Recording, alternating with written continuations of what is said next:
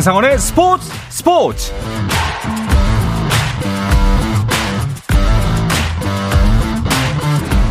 스포츠가 있는 저녁 어떠신가요? 아나운서 한상원입니다. 오늘 하루 이슈들을 살펴보는 스포츠 타임라인으로 출발합니다.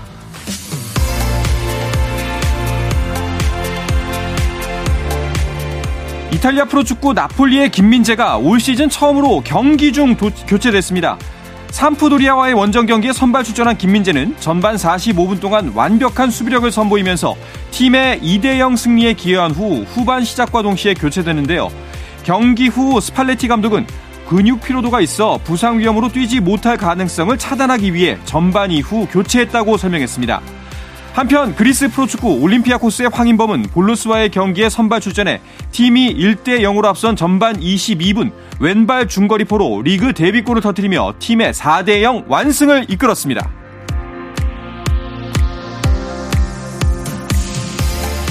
미국 PGA 투어 새해 첫 대회인 센트리 토너먼트 오브 챔피언스에서 김주형이 22언더파 공동 5위, 이경훈이 21언더파 공동 7위, 임성재는 19언더파 공동 13위로 대회를 마쳤습니다. 새해 첫 대회로 치러진 이번 대회는 지난해 우승자와 플레이오프 최종전인 투어 챔피언십에 출전한 선수 등 39명만 참가한 왕중왕정 성격의 대회인데요. 대회 우승은 최종 라운드에서 7타차의 열세를 극복하고 최종 합계 27언더파를 기록한 스페인의 욘 람이 차지했습니다.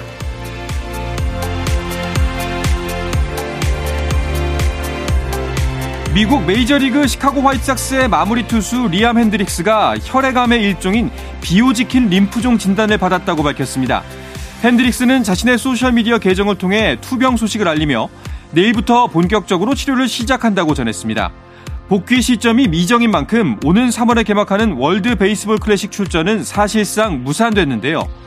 호주 출신 핸드릭스는 한국 대표팀의 호주전 경계 대상 1순위로 꼽혀왔습니다.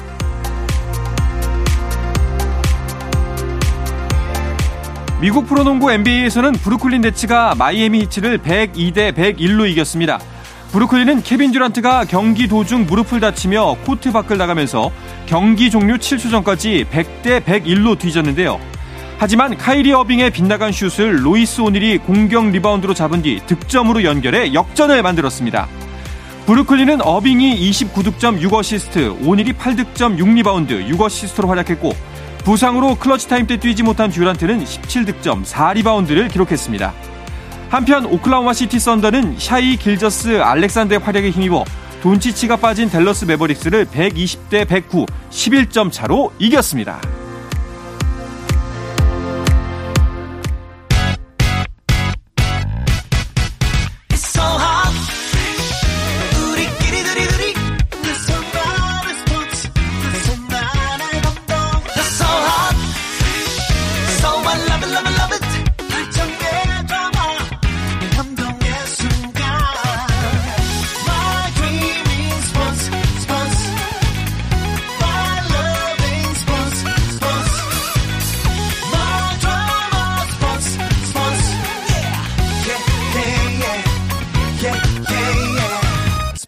스포츠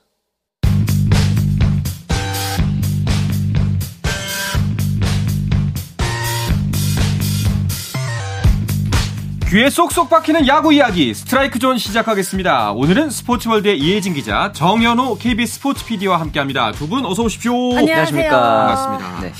자, 저희 프로그램에서 두 분의 조합은 처음 시도해 아, 그렇죠. 봅니다. 두. 분께서는 처음 만나신 거죠? 네, 그렇죠. 이제 저희도 네. 이렇게 스포츠 기자분과 이렇게 프로그램을 진행하다 보면은 네. 뭔가 좀 저는 현장에 나가서 선수들을 만날 기회가 많이 없거든요. 네. 좀 부럽기도 하고 음. 궁금한 것도 많고 했기 때문에 좀 많이 여쭤보면서 배우도록 하겠습니다. 큰일이네요.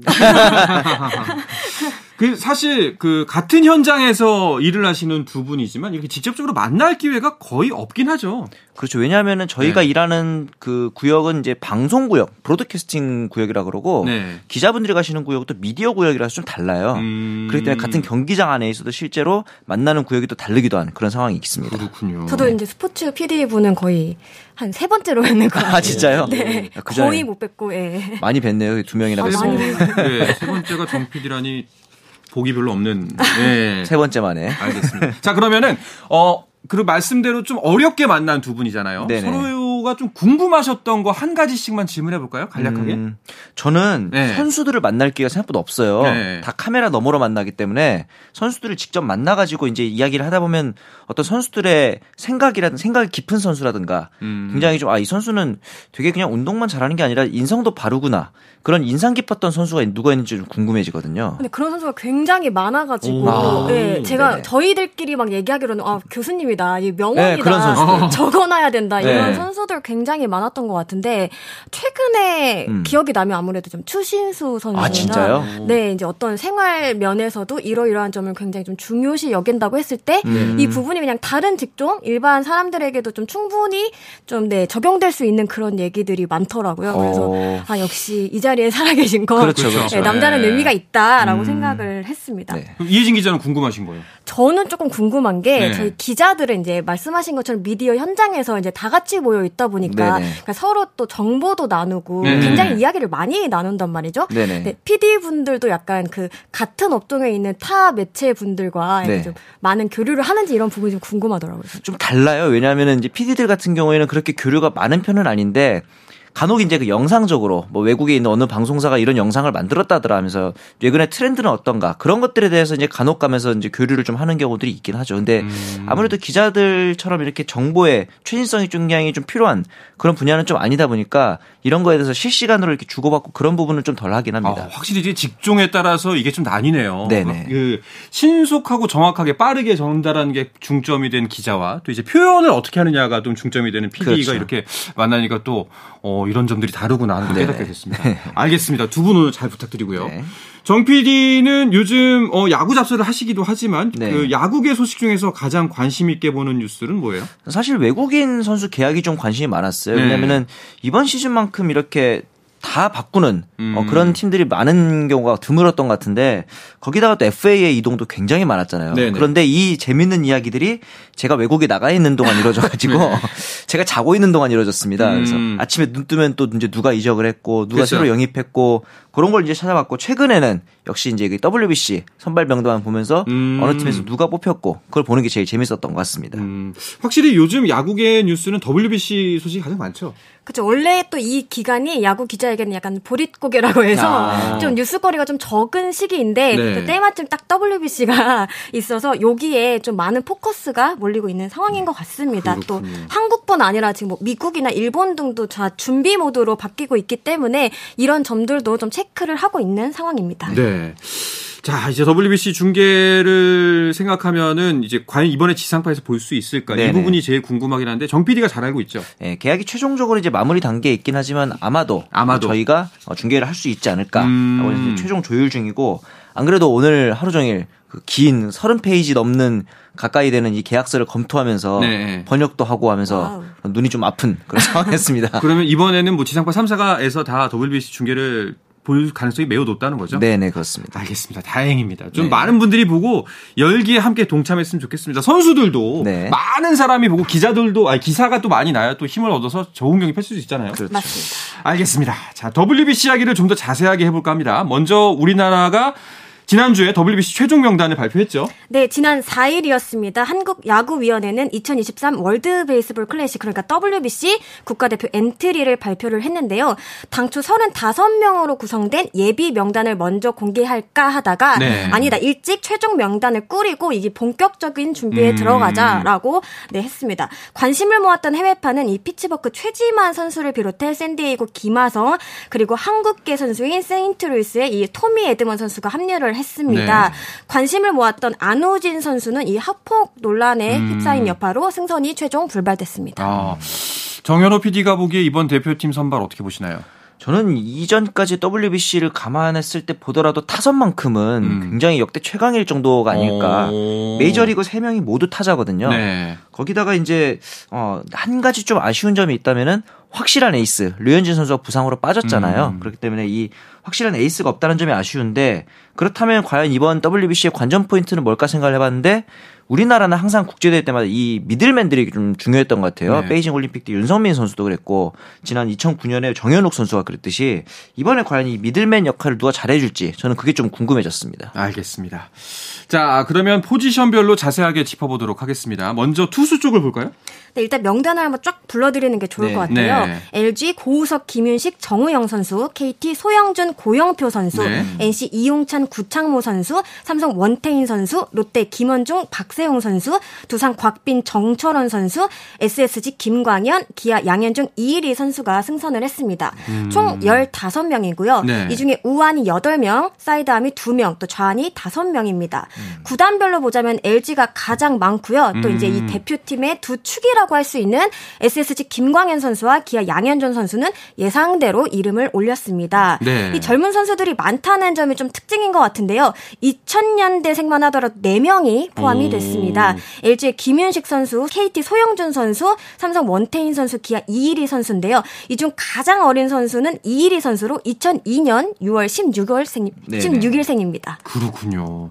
야, 이렇게 15명을 한 군데 모아다 보니까 아까 이제 타선이 역대 최강이라고 했는데 음. 투수진 괜찮은 것 아, 같은데요. 그럼요. 네. 그 일단 양축이라고 할 수 있는 김광현, 양현종 선수가 네. 굉장히 그 선배로서 리더 역할을 좀 잘 해줄 것 같고 그렇기 때문에 이제 사실 도쿄올림픽에서 돋보였던 고영표 선수라든가 음. 이런 선수들이 이번 WBC에서 얼마나 잘 검증해 줄 수 있을지 그리고 두산의 두 이제 영건이라고 할 수 있는 곽빈과 정철원 선수가 과연 대표팀에 성공적으로 데뷔할 수 있을지 네. 저는 이 부분도 관심이 많이 갑니다. 사실 처음에 이 코칭 스태프랑 기술위원회가 네. 아예 젊은 선수들만으로 음. 이제 구성된 방안을 고려했다고 해요. 아하. 그렇지만 성적을 아예 또 신경 안 쓸 수는 없다라고 음. 해서 경험 많은 이 김광현, 양현종 선수를 다시 좀 꺼내 들었다고 합니다. 네, 네. 좀 많이 언급이 되기도 했는데 활용 방안은 예전보다 좀 달라질 수도 있을 것 같아요. 음. 가령 이 두 선수가 무조건 선발로 나선다라기보다는 가장 중요한 순간에 좀 투입될 가능성이 높아 보입니다. 그렇군요. 확실히 이 두 베테랑 선수 가 이제 젊은 선수들을 이끌고 가는 형국이 될 것 같습니다. 네. 안우진 선수의 선발 문제가 좀 관심사였는데 끝까지 그 학폭 논란을 무시하고 대표 선수로 선발하기에는 무리가 컸나 봐요. 네, 그렇습니다. 이 안우진 선수의 발탁 여부가 사실 국내뿐 아니라 뭐 일본 등 해외에서도 음. 굉장히 관심을 갖고 지켜본 사안이었었는데 많은 분들이 아시는 것처럼 안우진 선수는 고교 시절에 학교 폭력 논란으로 이 대한야구 소프트볼 연맹으로부터 3년 자격 정지 국가대표를 받았습니다. 음. 이로 인해 올림픽이나 아시안 게임 등에는 참여할 수가 없는데 이 네. WBC는 메이저리그 사무국이 주관하는 대회라 출전 자체가 막혀 있는 것은 아닙니다. 네. 다만 이제 상급 기관인 대한체육회로부터 징계를 받은 선수인 만큼 음. 이를 해결하지 않은 상태에서 안고 가기는 좀 어렵다고 판단을 한 것 같습니다. 네. 이 조범현 기술위원장은 이 안우진 선수 선발 여부와 관련해서 기량과 함께 나라를 대표하는 이 국가대표의 상징성 또 책임감 자긍심을 고려했다 이렇게 좀 돌려서 음. 설명을 했습니다. 네. 또 한쪽에서는 지난 시즌을 마친 뒤 이 안우진 선수가 과거에 그렇게 과도한 폭력은 없었다 이렇게 주장한 적이 있거든요. 네네. 이것이 오히려 좀 독이 됐지 않았을까라는 의견을 제시하기도 납작 했습니다. 엎드렸어야 네. 하지 음. 않나라는 뭐 이야기가 있을 수도 있는데 사실 어, 논란이 좀 되는 부분이긴 합니다. 의견이 분분하기도 하고요. 아무래도 네. 안우진 선수가 지난 시즌 거의 뭐 국내 최고의 활약을 펼쳤기 때문일 것 같아요. 실제로 골든글러브 수상자잖아요. 그런데 이제 그보다 더해서 스타일상 굉장히 빠른 페스티벌을 가지고 있기 때문에 국제 무대에서 잘 먹히는 스타일이다. 과연 이런 선수를 뽑지 않은 게 맞느냐를 가지고 팬들 사이에서도 논란이 많았습니다. 그렇군요. 뭐 일단은 결정이 난 사안이기 때문에 네. 그리고 또 이제 국가대표라는 자리가 뭐 아쉬움이 있을 수도 있고 혹은 당연하다라고 표현하는 분들도 계시겠지만 네. 일단은 국가대표의 무게가 이런 것이다라는 점을 시사한 뭐 이번 사례인 것 같다는 생각이 듭니다. 네. 자 그러면은 어 일단은 WBC 투수진 전력 네. 기존의 우리 대표팀의 전력과 비교했을 때 두 분은 어떻게 보시나요? 강하다 약하다. 일단은 이번 저번에도 한번 얘기를 드렸던 것 같은데 WBC를 앞두고 이제 위기라는 말 굉장히 많이 나왔잖아요. 네. 저는 이게 좀 투수진 때문이라고 보거든요. 음. 리그에서 가장 강한 투수들인 것은 분명한 사실인데 어, 말씀하신 것처럼 확실한 에이스가 음. 누구냐라고 했을 때 좀 보이지 않는 것이 사실이고요. 또 과거 오승환 선수처럼 무조건 나갔을 때 믿고 1이닝 이상을 맡아줄 선수가 있느냐 네. 여기에도 좀 물음표가 있는 것 같습니다. 그리고 이제 좀 미국이나 일본이 좀 드림팀이에요. 메이저 리거들이 굉장히 많습니다. 맞습니다. 이것과 또 비교가 되는 또 지점이기도 합니다. 하지만 이제 뭐 김광현이나 양현종 선수들도 어렸을 때이 아, 국제 그렇죠. 대회에서 실력을 발휘하면서 좀 굉장한 상승 곡선을 그렸거든요. 네네. 이번에도 그런 어떤 깜짝 스타가 음. 발굴해내지 않을까라고 네. 생각을 합니다. 뭐 정리하자면은 뭐 국내 최대 최고의 투수진 라인업 맞다. 음. 하지만 확실히 한- 확실한 한 방은 약간 모르겠다. 네. 라는 정도로 정리하면 될 것 같습니다. 네. 혹시 두 분 관점에서 그 아 이 선수는 발탁이 되지 못하기 좀 아쉽다 음. 하는 선수 한 선수만 대볼까요? 저는 KT 엄상백 선수가 좀 음. 생각이 났는데 역시 아까 말씀드린 것처럼 빠른 페스티벌이 이제 국제대회에서 가장 중요한 무기인데 네. 엄상백 선수 원래 그렇게 제구가 좋지 않았는데 지난 시즌 조금 더 황골탈퇴한 느낌이 있었거든요. 과연 이 선수가 국제 무대에서 확 터지지 않았을까라는 생각은 드는데 음. 아무래도 이강철 감독이 제일 잘 알지 않겠습니까? 그렇죠. 그런 부분에서 아직은 조금 아쉽다라고 생각을 한 게 아닌가 싶습니다. 이혜진 기자는 저는 기아 정혜영 선수가 굉장히 아. 좀 아쉬워하지 않을까 생각이 들었는데 네네. 일단 두 시즌 연속 30 세이브 고지를 밟았고요. 또 리그 최연소 50 세이브 기록도 지금 가지고 있는 그런 선수입니다. 게다가 2001년생이에요. 나이가 네. 어리잖아. 이 대표팀의 방향성과도 어느 정도 좀 일치를 하는데 음. 사실 기록이 전부는 아니지만 이번에 발탁된 롯데 김원중 선수 같은 경우에는 17 세이브예요. 좀 차이가 나잖아요. 맞아요. 그럼에도 이제 그 정혜영 선수가 아닌 김원중 선수를 택한 데에는 뭐 실력이 부족했다라기보다는 음. 어떤 유형을 따졌을 때 이번 대표팀은 좀 전문 불펜 투수들의 비중이 좀 음. 적거든요. 대신에 이제 각이 큰 포크볼이나 이제 커브 이렇게 좀 떨어지는 볼을 좀 주무기로 하는 선수들이 대거 포함을 시켰다라고 볼 수 있겠습니다. 전략적 선택이라고 보는 편이 맞겠네요. 어, 맞습니다. 자, 그런데 그 이강철 감독이 어 국가대표팀 마운드는 보직을 파괴하는 기용으로 대회에 임할 것이다라는 네. 이야기를 했는데 WBC에서 보직이 철저하게 지켜지지 않아도 괜찮은 거죠. 원래 국제 대회라는 거는 네. 뭐 선발 마무리 이런 이렇게 정해진 보직이 없기도 하고 투구수 제한이라는 또 이제 특이한 규정이 있기 때문에 네네. 이런 부분들을 전략적으로 잘 활용하기 위해서는 선발 투수도 어, 다음 조금 더 있다가 이제 불펜으로 나올 수도 있는 거고 불펜 음. 투수가 스타터 혹은 이제 mop-up으로 나올 수도 있는 거기 때문에 이 부분들이 굉장히 중요한 포인트가 될 것 같습니다. 알겠습니다. 그만큼 또 벤치의 전략이 또 굉장히 네. 중요한 그렇죠. 지점이라고 개인적으로 생각하는데 이 적재적소에 음. 어떤 카드를 넣느냐에 따라서 이 전체 그림이 좀 달라질 수 있다고 네. 생각을 합니다. 네. 자, 이 국제대회에서는 뭐 투수들을 잘 리드해줄 포수도 중요합니다. 이강철 감독이 선택한 포수는 양의지와 이지영 선수예요. 네, 주전 포수는 뭐 일찌감치 양의지 선수로 사실상 결정이 된 상태였고요. 많은 이들이 궁금해한 지점은 누가 뒤를 바칠 네, 것이냐라는 그렇죠. 부분이었는데 최근 몇 년간 이름을 올렸던 이들을 떠올려 보면 뭐 삼성 강민호, 김태군, SSG 이재원, NC 박세영 선수 등이었거든요. 하지만 이번에는 키움 이지영 선수가 승선을 했습니다. 생애 첫 성인 국가대표 발탁입니다. 일단 지난해 포스트 시즌에서 보여준 활약이 좀 큰 점수를 받은 것으로 보입니다. 당시 키움이 준 플레이오프부터 시작해서 한국 시리즈에까지 올랐는데 거기에 이제 젊은 투수들을 잘 이끈 이지영 선수의 공이 컸다는 네. 평가가 많았습니다. 이강철 감독은 이지영 선수에 대해서 성실하고 기본적으로 실력도 빠지지 않는다 네네. 이렇게 설명을 했습니다. 네.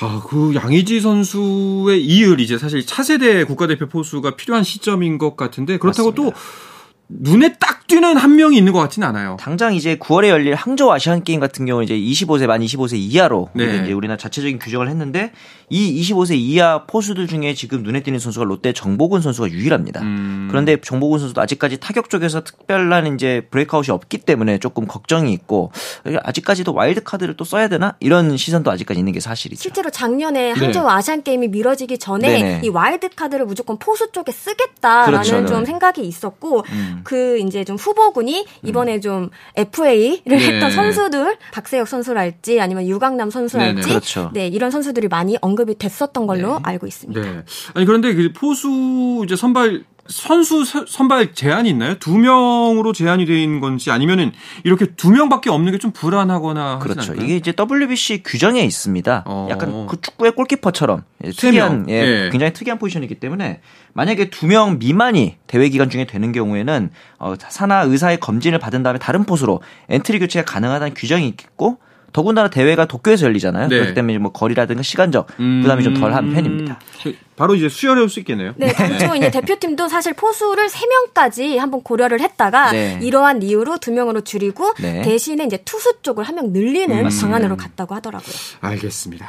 자, 그런가 하면 이번 대표팀 같은 경우에는 철벽 내야 수비에 큰 기대를 걸고 있습니다. 타선과 함께 수비력에 대해서도 이야기 자세하게 나눠볼 텐데요. 그 전에 잠시 쉬었다가 돌아오겠습니다.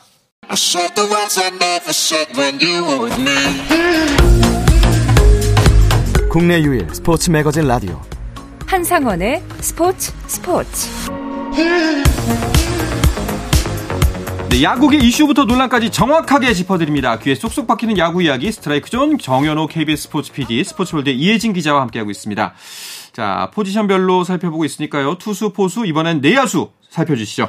네, SSG 최정 선수를 비롯해 키움 김혜성, LG 오지환, 그리고 KT 박병호, 강백호, 그다음 샌디에이고 김하성, 세인트루이스 에드먼, 그다음 피츠버그 최지만 선수가 이름을 올렸습니다. 네. 이 내야진의 경우는요 역대 최강 전력 구성이 음. 가능해 보입니다. 아까도 살짝 언급했듯이 이 현직 메이저리거가 셋이나 있습니다. 네. 일단 대표팀은 1루수 최지만, 2루수 에드먼, 유격수 김하성 선수로 이어지는 그림을 구상 중입니다. 네. 다만 최지만 선수의 경우 부상 이슈가 남아 있거든요. 음. 이 부분은 조금 지켜봐야 할 것 같습니다. 그렇군요. 일단 토미 에드먼이라는 이름 자체가 가장 눈에 띕니다. 한국 이름으로 하면 곽현수라는 이름을 가지고 있는데 예. 세인트루이스에서 주전 2루수고 음. 2021년 시즌에는 내셔널리그 실버 그 골든글러브까지 수상을 했습니다. 오. 그 당시 이제 메이저리그에서 제일 수비를 잘했다. 네. 이렇게 볼 수도 있는 거고 이 선수의 특징 중에 하나가 또 2루수도 되지만 3루수에 유격수에 심지어 외야수까지도 만능이군요. 가능합니다. 네. 그렇기 때문에 이번에 과연 2루수를 하면 서 타선을 또 어떻게 가져갈지 음. 톱 타자로 나설 가능성도 있다. 이런 얘기도 있기 때문에 이 토미 에드먼이 어떤 타순 그리고 어떤 수비 포지션을 가져갈지도 관전 포인트가 될 것 같습니다. 자, 이루수의 토미 에드먼 그리고 유격수의 김하성 이 둘의 호흡 기대되는데요. 네. 어, 맞습니다. 이강철 감독이 아까 말씀하신 것처럼 키스톤 콤비를 이렇게 구상하고 있다라고 음. 얘기를 했는데 뭐 이 경우 수비 하나는 정말 걱정 없이 봐도 될 것 같습니다. 네. 이제 뭐 에드먼 선수 이미 골드 글러브를 받은 경험이 있고요. 네. 김하성 선수도 지난해 수상까지는 이어지지 못했지만 후보에 올랐 거든요. 네, 네. 그만큼 수비력을 인정받은 두 선수가 든든하게 뒤를 받치고 있다라고 생각이 들고요. 투수들도 이 부분에 대해서 굉장히 기대한다 이런 어, 말을 많이 하더라고요. 맞습니다. 자, 근데 그렇게 되면은 저 KBO 최고 유격수는 오지환 선수는 어떻게 되는 거예요? 그렇죠. 이게 이제 행복한 고민인데 네. 이렇게 사실 오지환 선수가 프로 데뷔 이후에 유격수 이외 포지션에 출장한 적이 없습니다. 오. 그만큼 유격수에서 좋은 모습을 보였던 건데 네. 이 김하성이 또 현직 메이저리거잖아요. 그쵸. 그래서 지금 나오는 이야기는 기와만 김하성을 3루수로 출전시킬 가능성도 있다. 음. 혹은 오지환 선수가 지명타자로 갈 수도 있다. 뭐 이런 다양한 의견들이 나오고 있어서 좀 더 지켜봐야 할 것 같습니다. 3루수에는 또 최정이 있잖아요. 요것과 좀 맞물리는 네. 얘기일 것 같은데 지금 최정 선수는 전문 3루수 중에서는 정말 유일하게 그렇죠. 이름을 올렸습니다. 이 두산 허경민 선수의 경우 부상으로 좀 본인이 고사를 했던 것으로 전해지는데 음. 3루가 이 핫코너잖아요. 네. 견고한 수비가 뒷 받침돼야 하는 곳인 만큼 이 최정 선수가 예상치 못한 뭐 부상 등으로 경기에 나서지 못할 경우까지 대비를 해야 하거든요. 네. 다행히 좀 멀티 포지션을 소화할 수 있는 자원이 좀 많습니다. 그렇죠. 뭐 아까 얘기한 것처럼 김하성 선수가 3루로 이동하고 이 경우 오지환 선수가 유격수로 나설 수도 있습니다. 네. 자, 최지만 선수 같은 경우에는 구단의 허락이 있어야 이제 출전이 가능한 그렇죠. 거죠. 예. 팔꿈치 뼈 조각 제거 수술을 받았기 때문에 일단 구단 내에서 승선에 대해서는 허락이 필요한데 본인의 의지는 반드시 가고 싶다라는 의지를 보여준 상태입니다. 음, 알겠습니다. 자, 그러면은 외야로 가볼까 합니다. 이혜진 기자, 외야수도 짚어주시죠. 네, 키움 이정우 선수를 비롯해 LG 김현수, 박혜민, 기아 나성범, NC 박건우 선수가 승선을 했습니다. 다섯 명 중에 네 명이 좌타자입니다. 유일한 우한 우타 자는 NC 박건우 선수입니다. 이 이강철 감독 역시 외야가 너무 좌타자 일색이라는 점을 고려해서 박건우 선수를 선발을 했고요.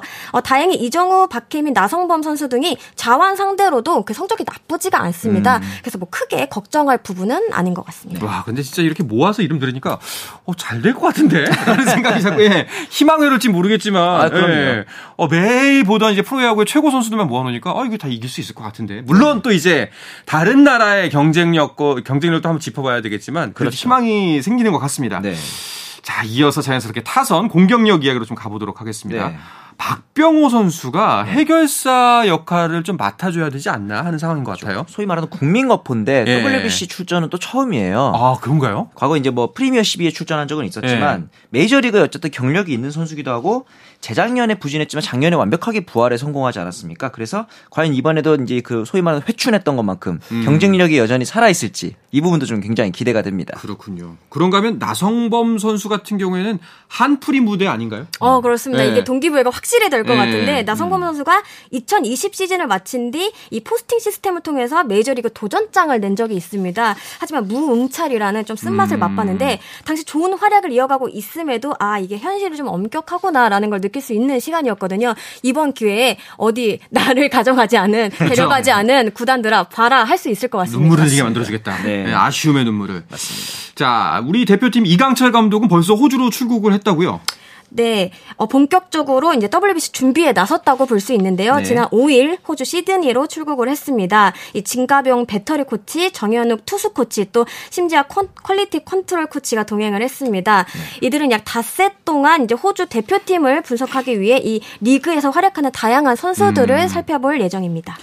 호주로 모든 스텝진을 또 이제 데리고 갔다는 것. 아무래도 네. 호주전에 대한 대비를 정말 철저하게 하겠다. 그러니까 이게 냉정하게 봐야 되는 게 1라운드에서는 1위도 좋지만 2위를 해도 어차피 상위 라운드에 진출한 건 똑같습니다. 네. 그렇다면 일단 일- 호주전에서 무조건 승리를 해놓으면 음. 다음 경기인 일본전에서도 좀 더 좋은 분위기를 가져갈 수 있고 여유 있게 갈 수 있다. 그렇죠. 뒤 예. 이어지는 중국과 체코 경기에서도 좀 더 대표팀 분위기 이어갈 수 있기 때문에 첫 단추인 호주전을 잘 꿰는 게 어떻게 보면은 우리의 심정적으로는 한일전이 어, 굉장히 관심이 가지만 네. 호주전이 어떻게 보면 한일전보다 더 중요한 경기가 될 수도 있는 겁니다. 그렇군요. 이제 우리가 한국, 일본, 중국, 체코, 호주 네. 이렇게 팀이 구성되어 있기 때문에 뭐 좀 상대적인 약체인 중국과 체코를 차지하더라도 일단은 호주가 관건이 되겠네요. 맞습니다. 자, 이야기 나온 김에 우리 대표팀 경기 일정도 전해 주시죠. 네, 일단 2월 14일부터 2주간 미국 애리조나에서 전지훈련을 하거든요. 네. 3월 1일에 잠시 귀국을 했다가 4일 다시 일본 오사카로 건너가서 일본 프로야구 뭐 오릭스, 한신 등과 평가전을 치르게 됩니다. 네. 그리고 이제 도쿄돔으로 입성을 하는데요. 한국은 어, 3월 9일 호주전을 시작으로 10일 일본전, 12일 체코전, 13일 중국전 순으로 치릅니다. 네. 자, 이렇게 대표팀 명단이 발표되고 나서 뭐 이제 각 프로 구단, 소속팀 구단들은 뭐 여러 가지 생각이 있을 것 같습니다. 일단은 당연히 부상이 없길 바라야 될 텐데 네. 한 가지 특이한 점이 한화가 한 명도 없어요. 맞습니다. 예. 네, 이게 이제 어떻게 보면 슬픈 현실을 그러니까요. 그대로 반영한 게 있는데 사실 구단 입장에서는 많이 뽑혀도 걱정이지만. 또 안 뽑혀도 좀 씁쓸하잖아요. 네. 네. 근데 사실 이번에 뭐 하나 같은 경우에는 음. 그 예비 명단이 나올 때부터 이렇게 가능성이 높지는 않았기 때문에 이제 좀 네. 음. 담담히 받아들이는 부분이고요. 대신에 이제 하나의 또 동기 부여로 그렇죠. 생각을 할 수 있을 것 같습니다. 대신 맞습니다. 리그에 조금 더 집중을 해서 다음에 꼭 승선을 하겠다 이런 분위기입니다. WBC의 아쉬움이 그대로 올 시즌 성적으로 반영이 됐으면 좋겠습니다. 네. 자, 이야기를 끝으로 이번 주 스트라이크 존은 마치도록 하겠습니다. 스포츠월드 이혜진 기자, 정현호 KBS 스포츠 PD와 함께 했습니다. 두 분 오늘 고맙습니다. 감사합니다. 감사합니다.